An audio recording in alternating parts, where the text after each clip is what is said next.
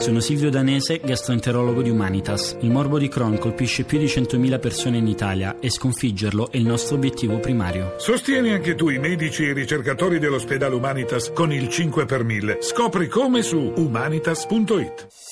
Voci del mattino.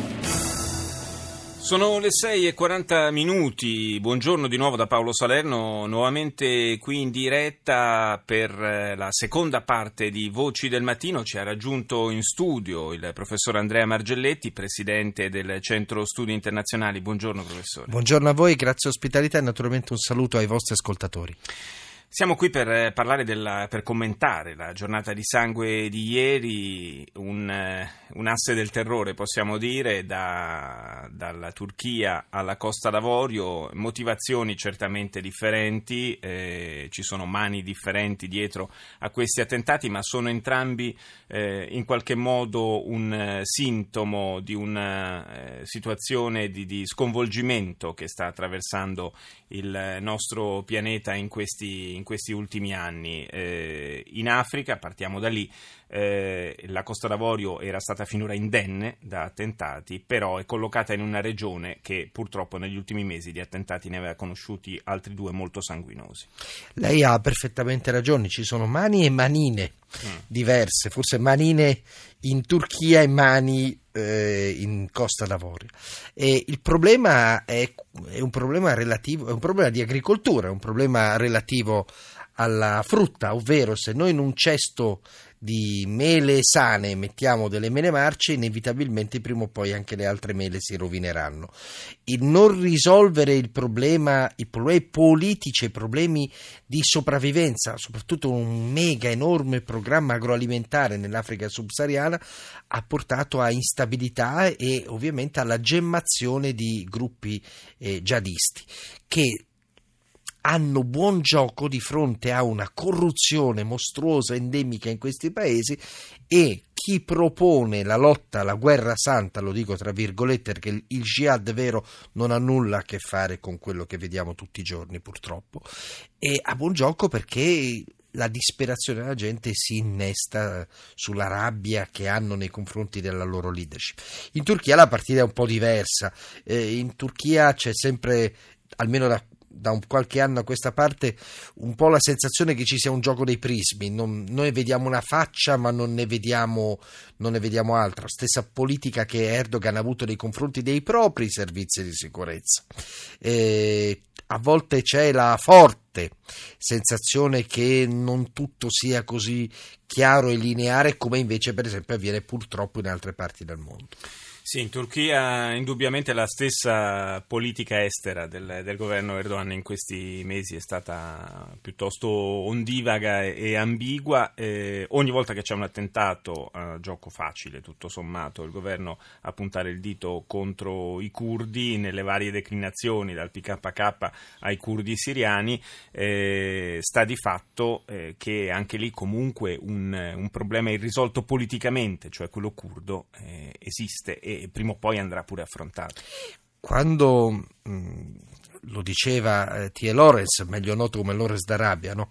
gli arabi non volevano i soldati inglesi, volevano i cannoni perché volevano l'indipendenza. Di fatto, armando i curdi, alcuni gruppi di curdi, noi abbiamo creato, noi occidentali abbiamo creato di fatto le condizioni per un eh, separatismo effettivo e non attraverso diciamo, una procedura politica. Dall'altra parte c'è anche il convitato di pietra, che è la Russia, che in un quadro di contrasto con la Turchia sta armando i curdi siriani. E la Turchia, perlomeno Erdogan, non tutte le realtà del, del, suo paese, ma Erdogan ha indiscutibilmente la voglia di entrare in Siria e di creare una cosiddetta fascia di sicurezza che naturalmente contenga al suo interno quelli che invece non vogliono essere protetti ma vogliono creare una realtà autonoma.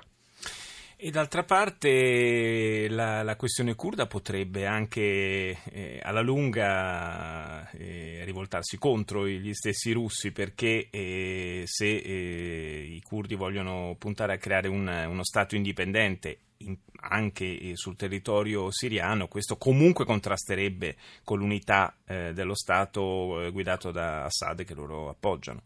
Io credo che i curdi facciano una partita per i curdi ammesso e non concesso che ci sia un... un... Direi che tutti in quella zona Assolut- fanno partita Assolutamente per... sì, eh, lei è corretta, ha ragione, ha ragione, è vero.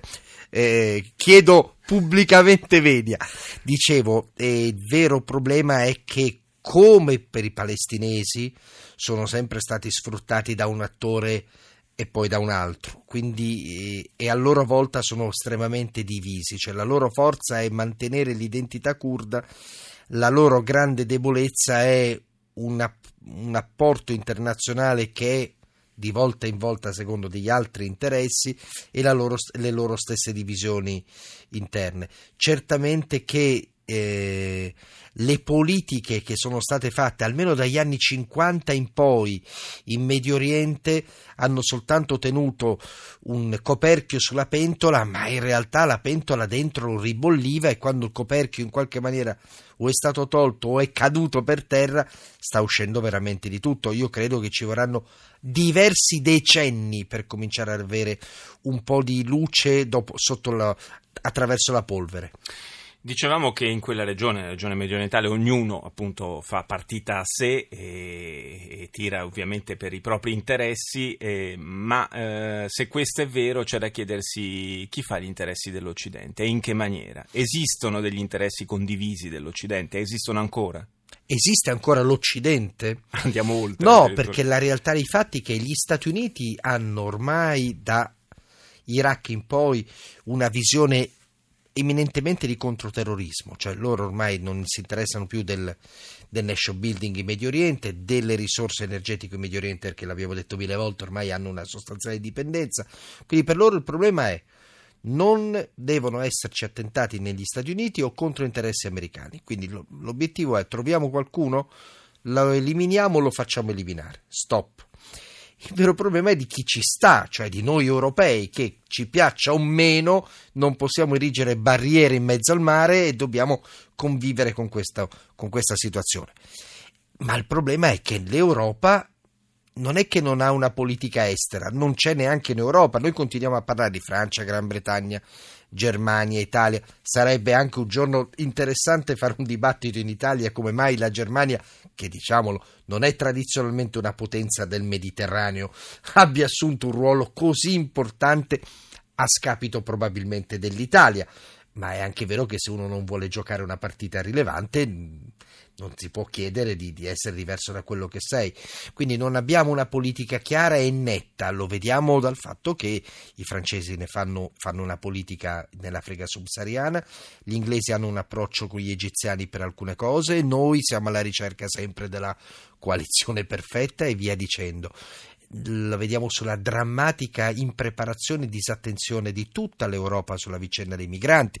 Non mi smetterò mai di dirlo, sono dieci anni che le persone come me dicono che arriveranno milioni di persone. Ora, vedere quello che sta succedendo ai confini dell'Europa è semplicemente indegno da vergognarsi, non c'è, minima, non c'è stata una minima preparazione. Non, anche qua non smetterò mai di dire che eh, Lampedusa... Eh, non si sposta con le onde, sta fisicamente sempre lì dalla notte dei tempi. Ora immaginare che si, si sia impreparati sull'arrivo di migliaia di persone a Lampedusa è incredibile. Lampedusa è lì da sempre, non è vicina, non è vicina alla mia amata Genova o a Venezia o a Firenze, sta lì. E quindi l'assenza di pianificazione fa sì che le grandi civiltà, le grandi realtà eh, occidentali si stiano dimostrando veramente dei nanetti politici. E questo purtroppo lo diciamo, lo si sente dire da, da tanto tanto tempo, troppo tempo e, e, la novità per certi versi è che eh, nelle dichiarazioni che sono state diffuse la scorsa settimana del presidente americano Obama in qualche modo eh, è stato denudato il re, cioè eh, lui stesso ha, detto, ha accusato gli europei di essere un po' eh, degli opportunisti e di approfittare sempre dell'aiuto americano per fare il lavoro sporco. Sì, devo dire gli americani hanno avuto anche molta utilità ad avere delle, un'Europa divisa e con il quale poter giocare con un attore piuttosto che con un altro. Un po' mi turba eh, quando sento dire è stato un errore buttare giù Gheddafi, è stato un errore buttare giù Gheddafi. Forse è stato un errore, a parte il fatto che io non riesco a, così, a trovare grande empatia con i dittatori, un problema mio personale, ma il vero dramma occidentale è che noi pensiamo che i nostri dittatori siano eterni. Ma com'è possibile che teniamo gente per 50 anni e non ci immaginiamo di trovare degli interlocutori politici che siano vagamente accettabili anche per il loro paese. Ecco, l'immaginare che il nostro interlocutore sia eterno è, è semplicemente criminale, non ha nulla a che vedere con la realpolitik, è soltanto il pensiero di lanciarsi da un aereo senza paracadute di, sperando di atterrare sul deposito di una fabbrica di materassi. Però diciamo è anche nel, nella quotidianità fa anche abbastanza comodo. Io ringrazio il professor Andrea Margelletti, presidente del CESI, grazie di essere stato con noi stamani.